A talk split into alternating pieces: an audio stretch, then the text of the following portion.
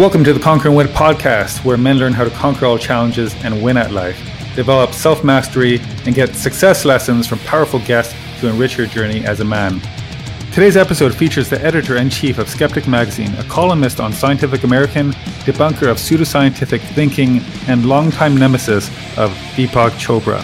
Michael joins me today to talk about the scientific search for the afterlife, immortality, and utopias.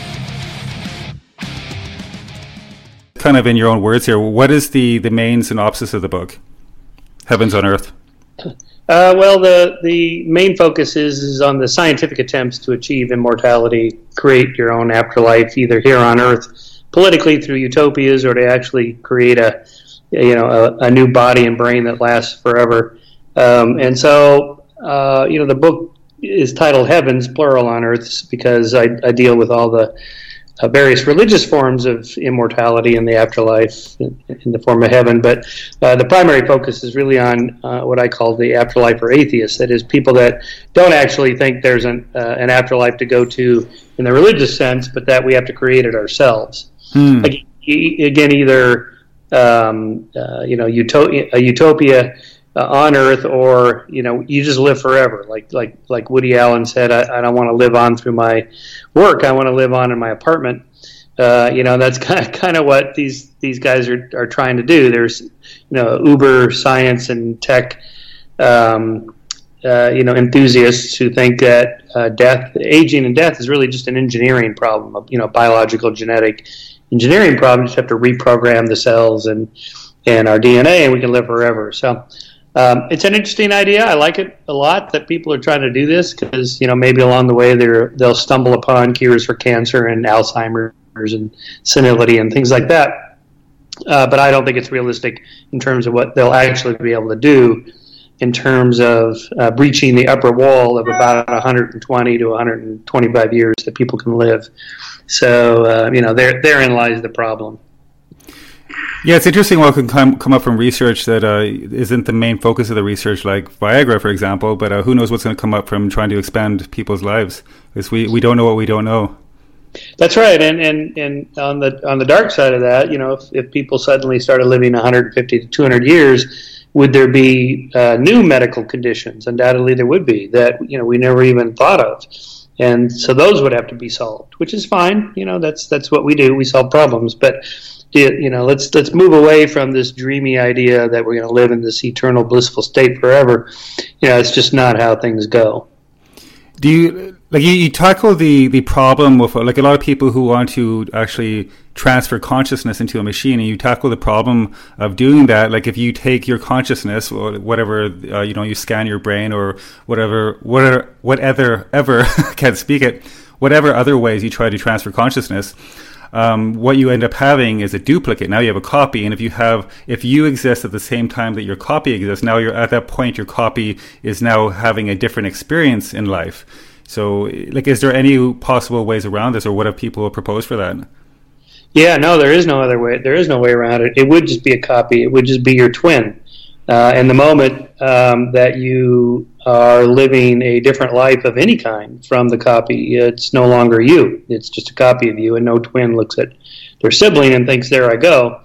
Uh, and so, when the, even if this were able to be done, that is, copy every last synaptic connection in your brain, so that you've recorded all the memories in there in high fidelity, um, which is not possible for, mm-hmm. for lots of reasons. But even if it were, um, it, that's not you. It's just a copy of you. Now, the people that are into this, uh, they say, so what? Uh, each of the copies thinks it's you. So as long as one of them thinks it's you, then it's you. But it, but eventually, you know, you're going to die. So if you moved it onto some other platform, the memories, the the connectome, onto some other platform, your point of view is not going to go with it. It's just again a copy the, the perspective of what it's like to be you, that subjective personal experience, is gone when you die. Um, so the copy is not going to carry with it your point of view self, hmm. and and therefore, uh, it, you know, it, it can't it can't be done. And there's additional problems. I mean, you, you're not yourself at any one snapshot in time. So if you say like, well, by the way, religions have the same problem. If if if you die and go to heaven and there's Jesus and God and the whole thing, at, at what age are you when you're sitting there? Um, you know, at 30, at 60. Um, you know, and and uh, so let's say it's you know you're in perfect physical health. Well, first of all, how does God resurrect you physically, uh, such that you don't grow old and die from disease? Well, they you know the, he, he he fixes it so that you don't get disease. Well, then that's not you. It's a different you. It's a different body, um, and it's it's like well, okay, it's just your soul. It's just all your memories of yourself. That's your soul. Yeah, but the memories of say when I was thirty are quite different now that I'm in my 60s than they were when I was in my 30s. Mm-hmm. In my 30s, I had memories about being 30, say, that are different than the memories I have now of what it was like when I was 30. So even the idea of just copying your memories as a snapshot of yourself, that's also not true. That isn't you. it's just a snapshot, a temporary, just one slice of you at one moment. Mm-hmm. And so that's the problem with that. Yeah, I think if we were to go back, if we were somehow able to create duplicates of ourselves from different periods of time, would be talking to almost to complete strangers. Like we have some sort of memory of this person and uh, their uh, their beliefs and experiences. But um, like, you know, from my own experience, I've had all sorts of different beliefs throughout life, and some of them were were not so great and not really founded in, in a reason in the past. But then you know you grow older, hopefully, and and uh, come to a better understanding, and you're like, oh, that guy, you know, that old me was stupid. You know, I think we you know, it's a it's a big problem to have to, you know, which which us do we copy, right? That's right, and, and and going forward too, we, we also plan about our future selves as if it's somebody different. Uh, you know, I think, well, I better put aside some money now for retirement, or, or maybe, you know, tonight I'll lay out my workout clothes in the for the morning because I know when I wake up that future self of me is going to be different than the me sitting here right now. I'm going to be sleepy. I'm going to be unmotivated. I'm going to try to find excuses why I shouldn't work out. So I, I need to now uh, uh, do things to trick that future self into doing what I know he's not going to want to do, as if it's somebody else I'm thinking about. it's not. It's me. That, that kind of brings up the uh, duality, kind of the, uh, or I think something, or part of your book you mentioned or was quoted about our natural tendency towards uh, dualism. Like we're, we are always kind of thinking of, of two uh, us's, like, like, oh, my, my body hurts, it's not I hurt. Uh, which also brings up strange. Like when we're trying to also reach goals, for example, losing weight, we have our impulses which say, you know, eat the chocolate now, but that goes against our better wishes, which is to have the slimmer body or, or more muscular body too. That's right. Yep. Um, so re- really, the whole notion of selfhood is is pretty questionable. It's something of an illusion. Um, I mean, our physical bodies are not that the, the same bodies material wise that they were a decade ago. All the molecules are recycled, and it's you know new new atoms in there um, with a, few exceptions. Apparently, there's some cells that, that, that we have forever, but most of them are recycled. So it's not it's not your physical self; it's the pattern of you, and that pattern, your your genome and your connectome, that's also always changing. Uh, and so, you know, it's a real problem. And we have this illusion that we're a self, a, a unit, and it's good. It works. That's a good illusion to have uh, for you know walking around the world and functioning. But uh, the moment you start to think about, well, I'm going to copy it and and it's going to live forever and so on. No, that that's you know that, that, that there the illusion then begins to break down. Yeah, I think a, lot of it kind of um, is on the idea that we're we are our memories, and that's partially true. We we are a lot of us or our personalities have to do with our memories and our experiences, but there's also so many chemical factors that come into play too, like our emotions or our tendency, you know, certain people's tendency to be more angry or more happy or more, this or that, right? Which is has a lot of different uh, complicated chemical responses in the body and the brain. Yep, absolutely, uh, exactly right. So you know, really, all we can do is just kind of you know try to make the best of what of this world which you know is a lot that's there's much to celebrate uh, and and be and have gratitude for the fact that we are the we're the lucky ones uh, because most people who uh, could have been born never were born.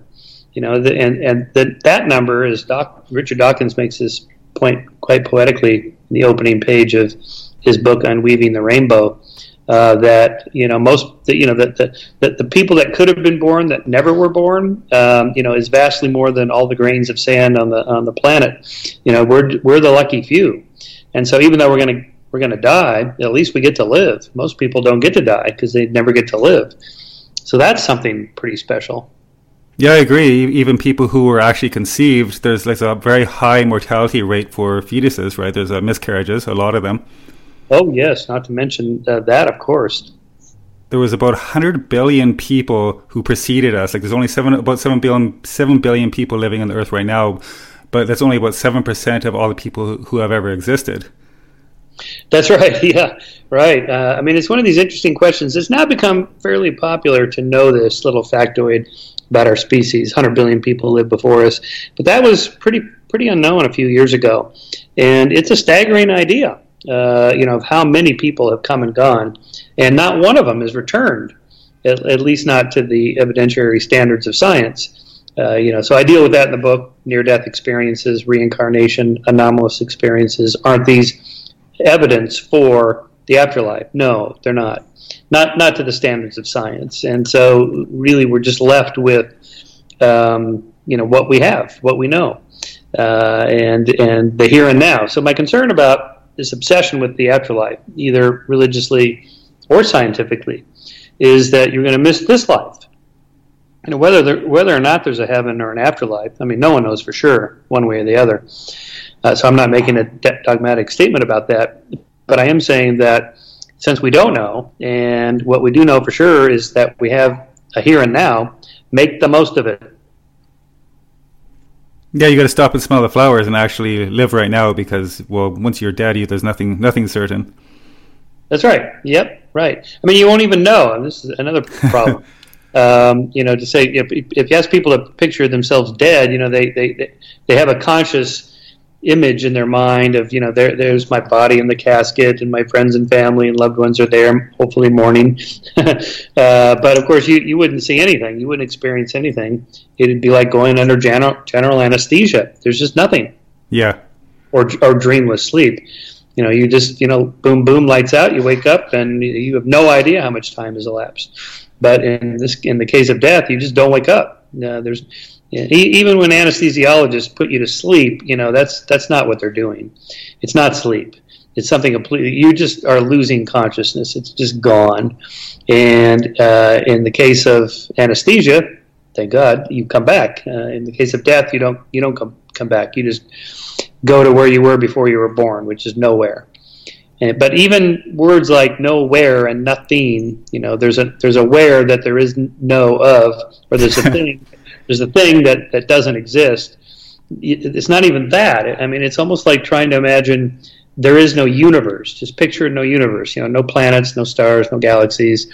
Okay, it's just black, just empty space. No, no, there's no space or time either. There's no light. There's nothing. Uh, you know, and at some point, you just hit hit a, an epistemological wall, or even a linguistic wall, where you just you can't even talk about it. There's nothing to picture or imagine. Uh, and that is what I think death is like. It's just nothing. Uh, and you know, so anyway, you know, I'm happy to be proven wrong. you know, if I if you know I die and I wake up and you know it's I'm up there in heaven or whatever, it's like oh my god, okay, well, so what? Here we go. we'll find out then. On to the next step. The, the, yeah, if there is a next step, sure. Yeah, it seems like people are well. People have been always been searching for this next step or the the the better thing. I think a lot of people's beliefs in, in heavens have to do with uh, relieving pain and suffering because maybe they had a bad go in, in, this life and they've seen people suffer or they've suffered themselves and they're like, oh, yeah, so there must be this better place, obviously, because you know this couldn't be that all there is. Yep. Well, um, so that that is a motive for some people. Um, that uh, if you know if I'm going to die or you know if there's some reward in the next life or whatever, then you know I should work towards something. So first, uh, if you're if that does motivate you to do good, then you know great. You know I, I don't I don't really care about people's motives as long as their actions are good and and and praiseworthy and, and help humanity. That's fine.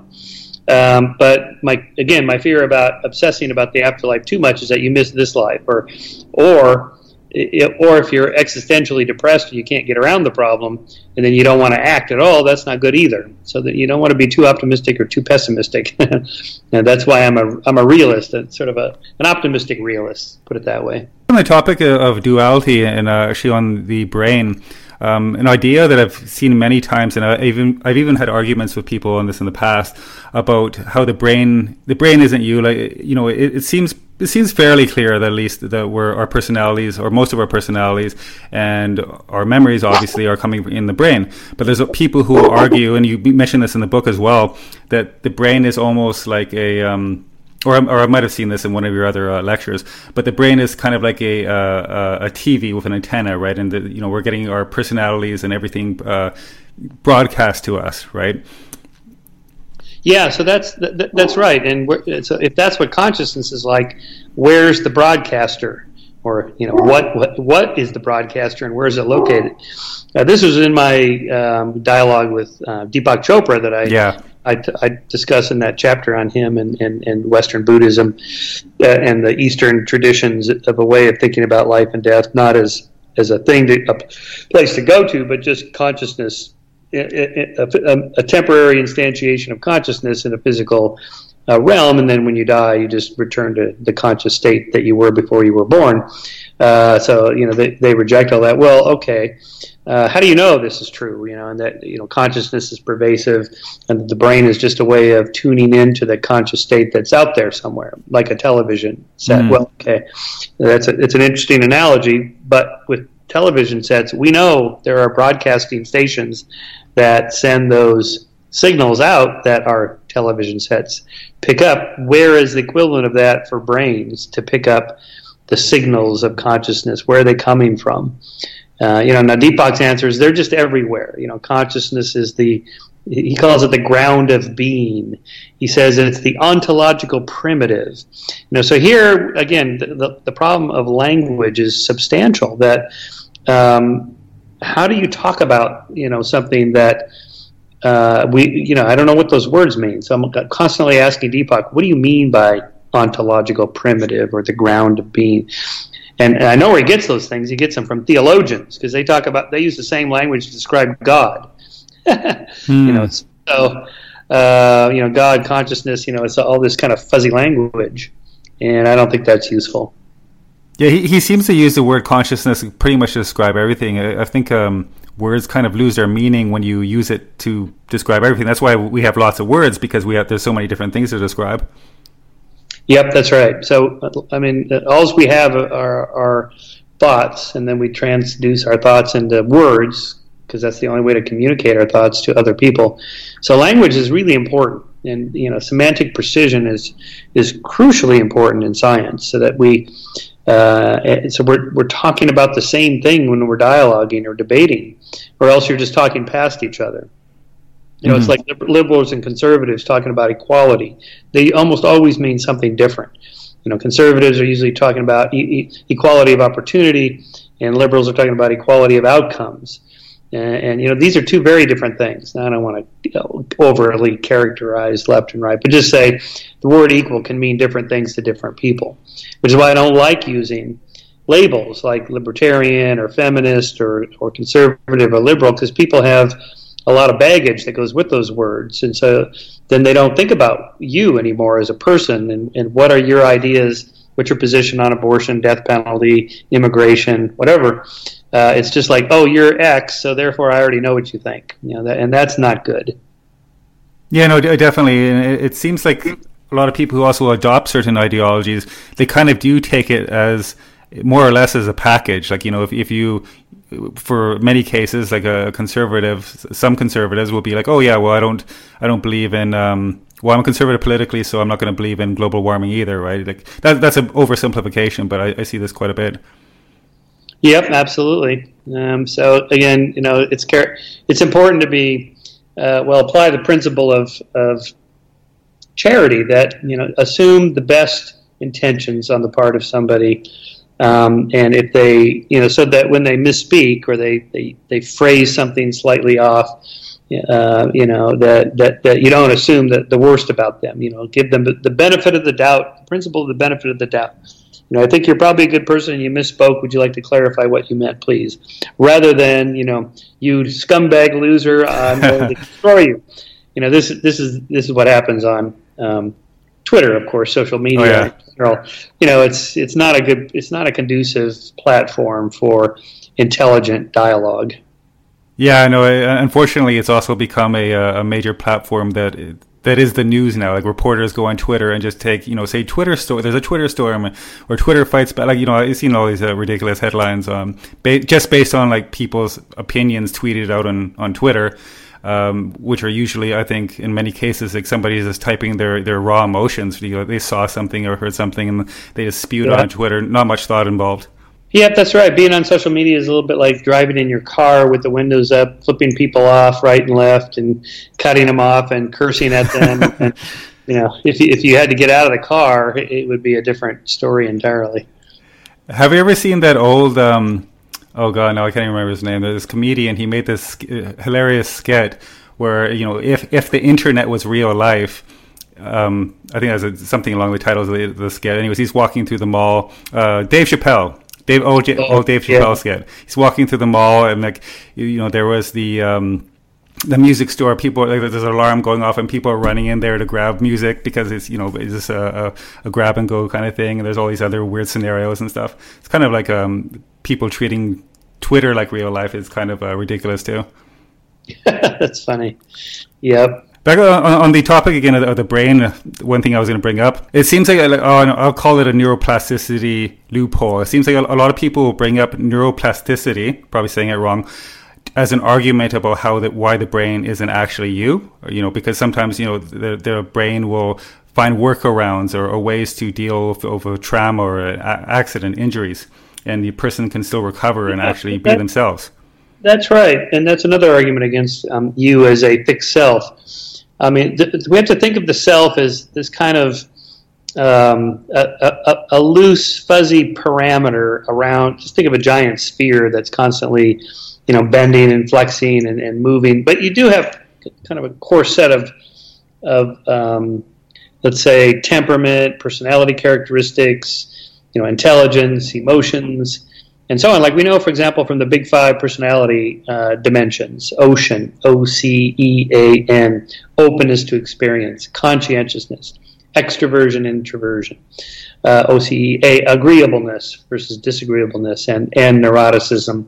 Um, and so, and we know from behavior genetic studies that at least half or more of those temperamental uh, pers- te- temperament characteristics are heritable. That is, you're just kind of born that way. And we, and we know this. We know people just intuitively. Some people are sort of happy go lucky, positive, easygoing. Others are, are much more difficult. They're pessimistic, they're nasty, uh, they're unhappy, they're depressed. You know, a lot of that's just, just uh, hardwired in, just from brain chemistry, from genes. But, but, but, but even, even if it's only, if it's half, that's a lot, but that gives you half to work with that you can do something about. Again, back to our programming your future self, you know, if you know that going into this particular environment, let's say a, a party, an office party, and you're shy, you're introverted, you don't like, you're not very gregarious, you don't like big groups, you know.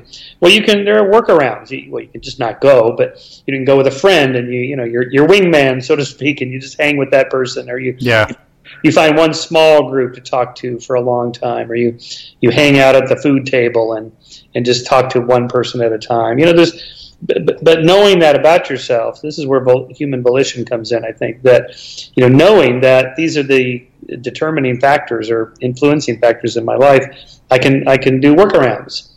And uh, in a way, I think that's what we, we do in society. We try to tilt the incentives to get people to behave more morally and, and be more generous in giving. So we give tax breaks for uh, if you make donations to charitable organizations and that sort of thing. These are all ways of you know working with what we have, even if it's heavily determined or or influenced by these other variables that we don't have control. You know, in terms of you know self help and what you can do to help yourself, there's a lot. Even if it's you know half genetics, there's still a lot of environment left that you can manipulate.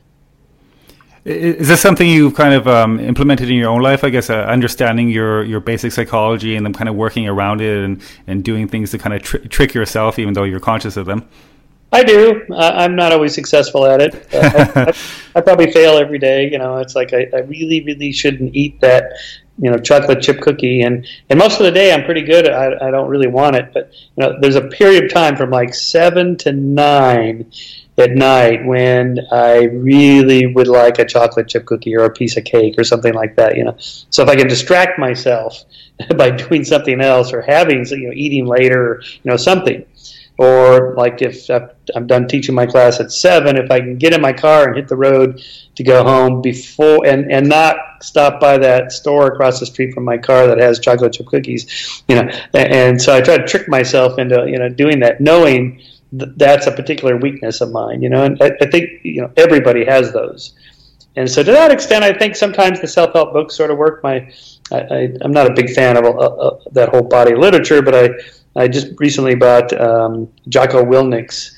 uh, mm. book on uh, discipline and freedom, uh, a field guide. He's a um, ex um, Navy SEAL, and so you know his discipline is his whole thing. You know, so I'm never going to be a Navy SEAL, but the, just the idea of, uh, of you know having somebody you know that does this better than you, and you kind of look up to them. They're a role model, and you try to pattern your behavior after that you know, you might improve just a little bit, even if it's just, you know, 1% better or 10% better. That's worth something. Probably has a, a cumulative effect over time as well. You know, if you're if you're eating one less chocolate bar a day, that can have a big effect on the how how much you weigh in ten years. Totally, yes, because that's how you got fat in the first place. exactly, one chocolate bar a day. You know, uh, so the, the idea you can diet and, and erase a year's worth of crappy dieting diets uh, in you know two weeks, the, you know January first, the fifteenth, and it's not working. I give up. You know, uh, it took you a year to get there. It's going to take you a year to get get off, unless you just go starve yourself. Yeah, exactly. You know, it takes a little. People kind of. Um, I think people have a lack of uh, balancing on these on these points here. Like you know, they, they don't realize how long it took them to get to that point where they're out, so out of shape in the first place. But now it's like you know they want to have the instant gratification, the instant results to uh, look look or feel the way they want to. Yeah, so you really need to, um, you know, do this every day. I mean, even uh, even it's just moving, something. Get up, get out, walk. You know, it doesn't have to be a massive workout thing where you drive to the gym and you got to park and check in and change your clothes, and you know, it ends up eating up a couple hours of your day. Even if you're just walking around, uh, you know, just something. Anything is better than nothing. You know, and and that's and it doesn't matter how many times you fail. You know, to three times a week I fail to do it. It's okay. Just try. Just tomorrow, do do it again and do it again. Yeah, exactly. It doesn't have to be perfect to work. Uh, yeah, that's right. That's right. Yeah, if you're aiming for perfection, then that's not that's not good. So we're almost coming to a close here. Now, your your book has just been released today. If people want to go and uh, get a download or to get the hard copy, where would they go?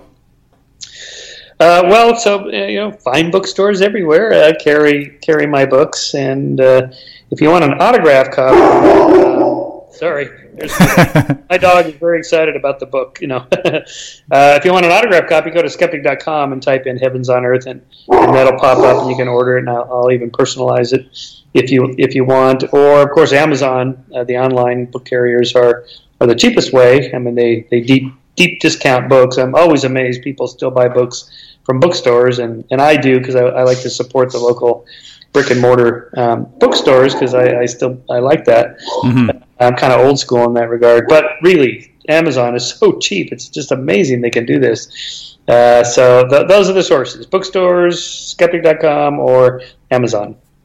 Okay, well, I'll be sure to include a link uh, wherever I can to skeptic.com and maybe to uh, Amazon as well to send people directly to the most convenient way to purchase your book.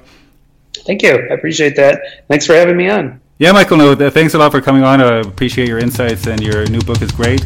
Thanks, everyone, for joining us. This is Eddie Baller with Michael Shermer.